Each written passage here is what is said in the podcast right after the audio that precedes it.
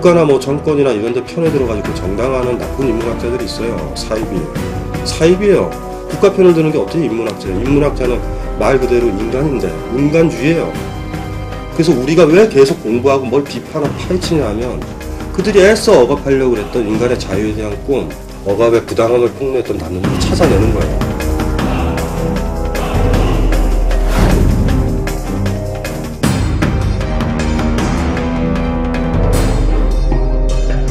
말끔하게 정리된 제국에서는 이런 다양한 사상은 나오질 않아요. 억압받을 거예요. 무질서하다.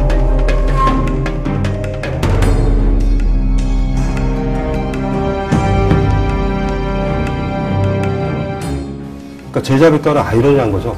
권력이 하나를 뭉치지 않고 산성이 쪼개져서 싸우다 보니 인간이나 인간의 사유가 할 수 있는 것까지 다 해도 되는 거야. 인간 사유의 한계까지 간 사람, 다양한 사람.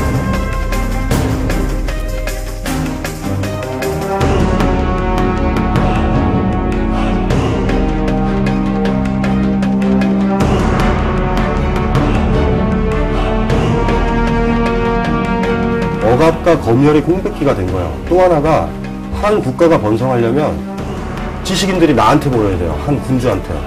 그러다 보니까 언론의 자유를 탄압하면 그 국가한테 안 와요. 그러니까 제자백과는 전쟁 상황에 핀 마치 영국 같은 존재들, 진흙탕에 핀 영국 같은 존재예요.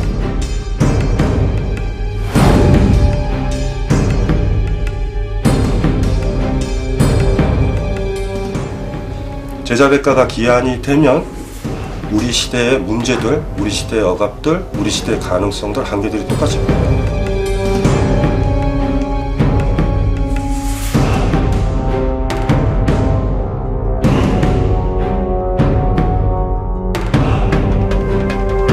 진흙탕이지만 연꽃이 피어난 거예요.